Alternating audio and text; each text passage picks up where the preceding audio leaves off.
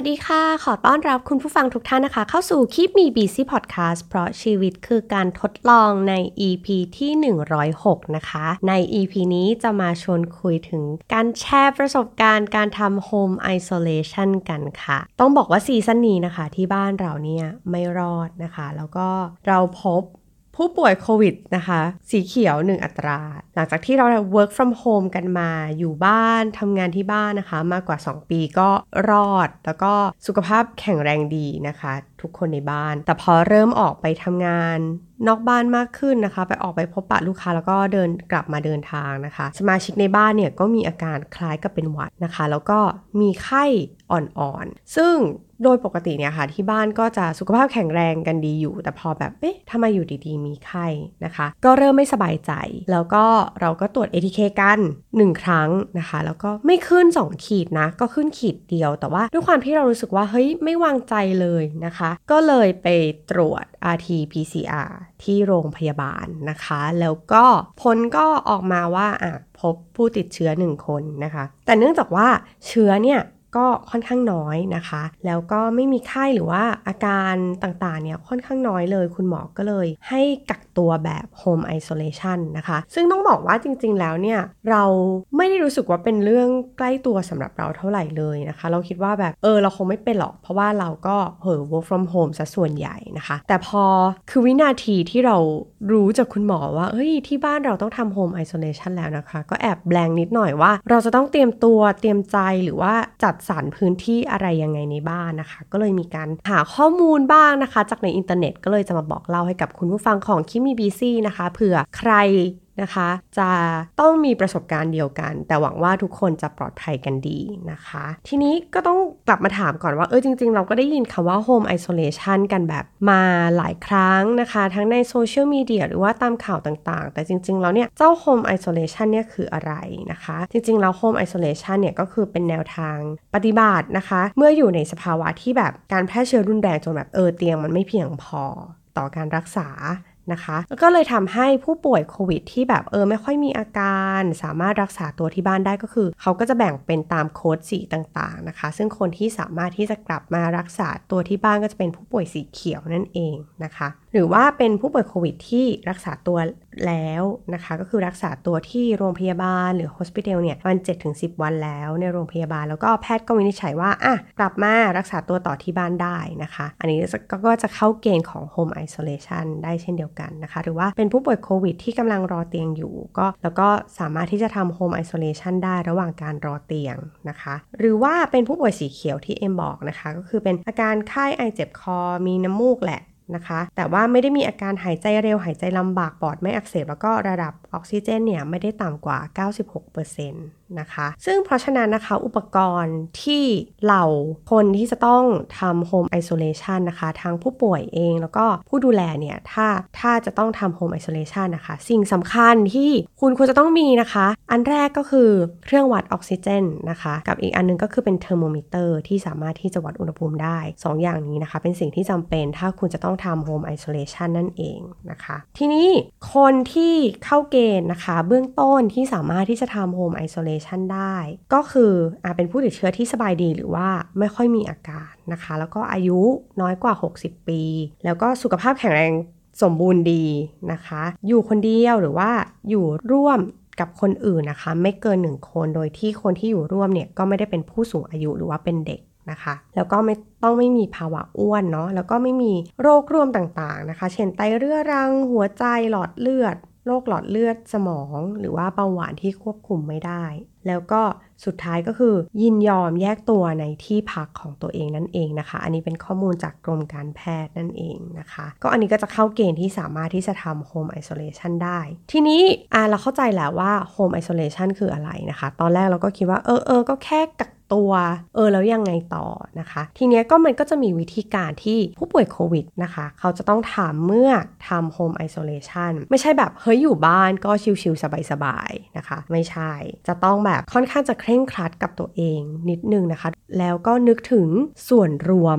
ให้มาก ด้วยนะคะ ข้อแรกก็คืออะเขาให้กักตัวเนาะทำ home isolation ก็คือ isolate ตัวเองก็คือควรจะห้ามออกจากที่พัก หรือว่าห้ามไม่ให้ใครมาเยี่ยมที่บ้านเนาะเพราะมันมีความเสี่ยงแม้ว่าจะแบบคุณจะไม่ได้มีอาการมากมาย แต่คุณก็ยังสามารถที่จะส่งต่อเชื้อหรือแพร่เชื้อให้กับคนอื่นได้อยู่ดีนะคะ อย่างที่บ้านเอมนะคะ ก็คือที่บ้านเนี่ยเป็นทาวน์โฮมเราก็จะแบ่งชั้นกันอยู่นะคะ คุณพี่ผู้ป่วยนะคะ ก็อยู่ชั้น 3 แล้วก็ชั้น 4 ไปนะคะ ก็คือให้เขามีพื้นที่ในการเดินของเขาบ้างนะคะ แล้วก็เอมซึ่งเป็นผู้ดูแลนะคะ ก็อยู่ชั้น 1 แล้วก็ชั้น 2 เพื่อที่ว่าเราจะได้สะดวกในการเตรียมอาหารนะคะทำครัวหรือว่าวิ่งรับพัสดุหรือว่ารับอาหารที่มาส่งนั่นเองนะคะ ข้อที่2นะคะก็คือว่าห้ามเข้าใกล้ทุกคน นะคะพวกคุณผู้ป่วยเนี่ยห้ามเข้าใกล้ทุกคน หรือว่าถ้ามีเหตุจำเป็นที่จะต้องแบบเข้าใกล้จริงๆเนี่ยก็ต้องเว้นระยะห่างอย่างน้อยก็สักประมาณ 2 เมตรนะคะ ให้มันห่างเพียงพอที่แบบเออน้ำลงน้ำลายหรืออะไรต่างๆเนี่ยนะคะ มันจะไม่แบบไปโด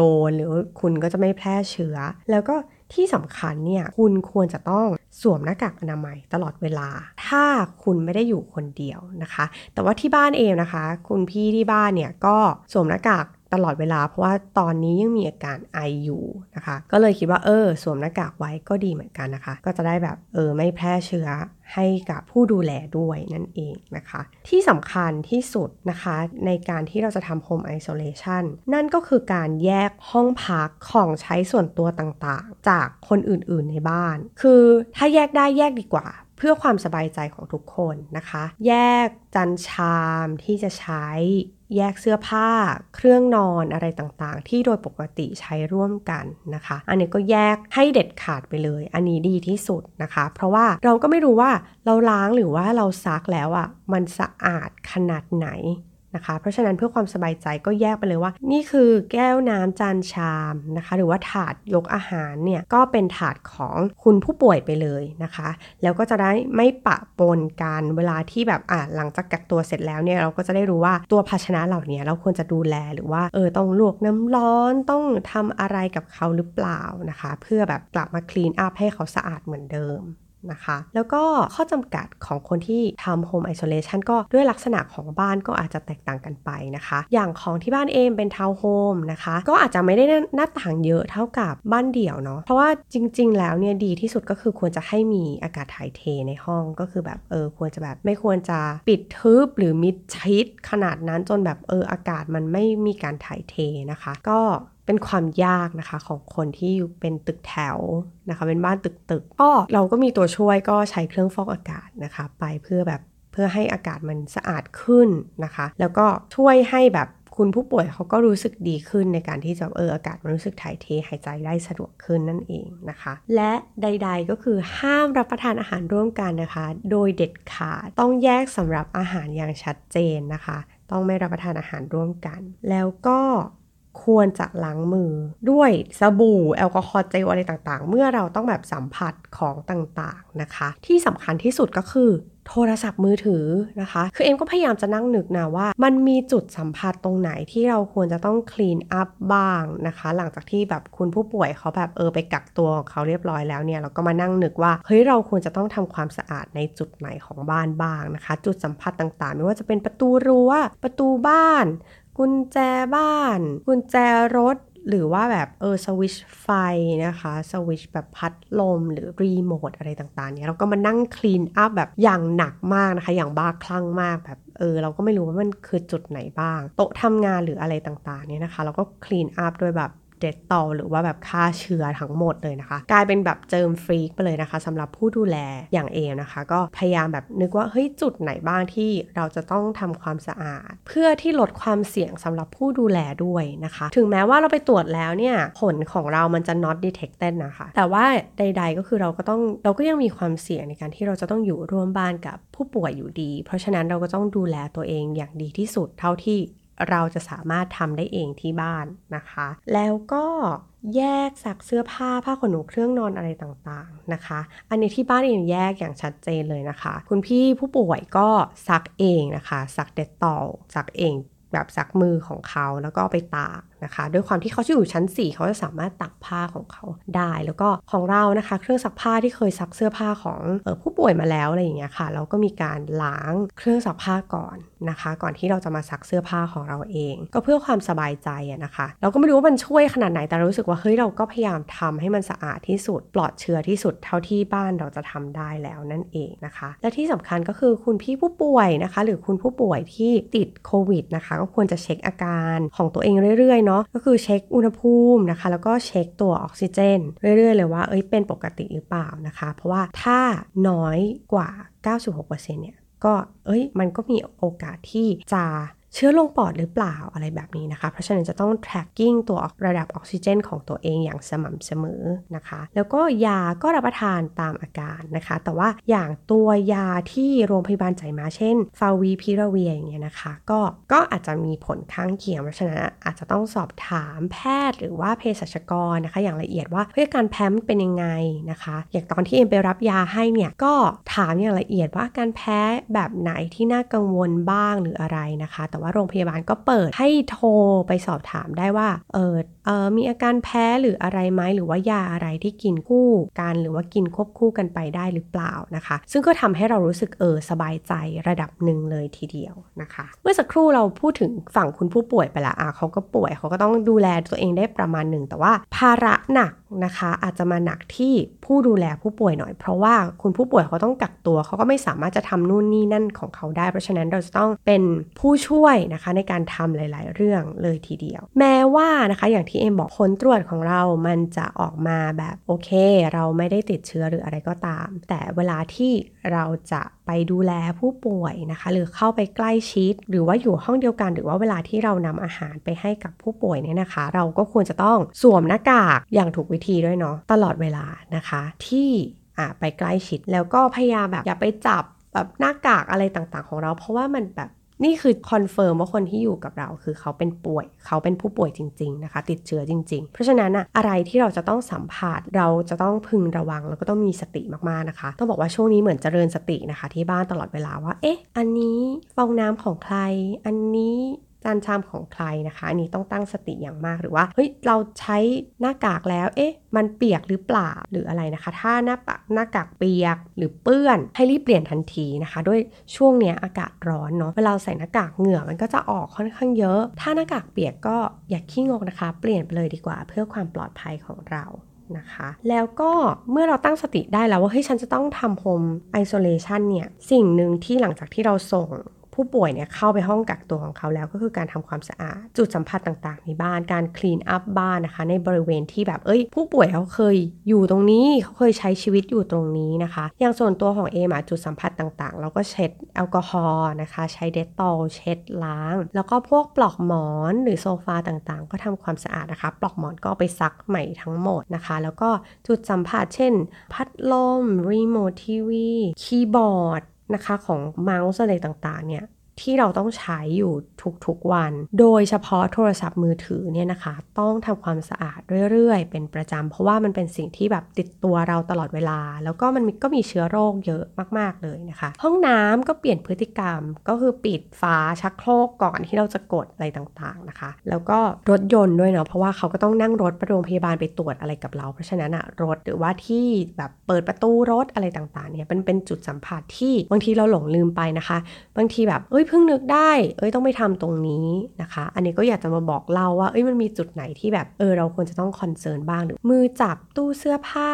นะคะ ปุ่มกดเครื่องฟอกอากาศอะไรต่างๆอะถ้าเรานึกได้แล้วแล้วก็แบบไปคลีนอัพเขาซะหน่อยนะคะ เพื่อความสบายใจ แล้วก็ที่สำคัญที่สุดด้วยความที่เราอยู่บ้านใช่ไหมคะ มันก็จะเกิดขยะต่างๆ จากการที่เราใช้ชีวิตนี่แหละ ซึ่งการดูแลเรื่องขยะก็เป็นสิ่งหนึ่งที่เราควรจะทำเพื่อสังคม แล้วก็ดูแลพี่ๆที่ช่วยเก็บก็บขยะให้เรานะคะ ก็เป็นความโชคดีของที่บ้านเอมที่ปกติเราจะมีถุงพลาสติกสีแดงสำหรับแจกของเวลาที่เราไหว้เจ้าหรือไหว้ตรุษจีนอะไรอยู่แล้วนะคะ อันนี้ก็คือถ้าเป็นขยะของผู้ป่วยเนี่ยเราก็จะใช้ถุงสีแดงนี้นะคะสำหรับการใส่พวกหน้ากากหรือว่าทิชชู่อะไรต่างๆนะคะ ที่มันก็จะปนเปื้อนเนาะสารคัดหลั่งอะไรต่างๆ ของเขาไม่ว่าจะเป็นน้ำลงน้ำลายน้ำมูกอะไรอย่างเงี้ยนะคะ แล้วก็เออเราก็ใส่ถุงสีแดงแล้วก็เป็นถังขยะแบบปิดนะคะ เพื่อที่มันจะได้ไม่แบบแบบนะฟุ้งกระจายแพร่เชื้อต่อไปได้นะคะ แล้วก็พอจะทิ้งนะคะ ก็ผูกปากให้เรียบร้อย แล้วก็เขียนระบุว่านี่คือขยะติดเชื้อ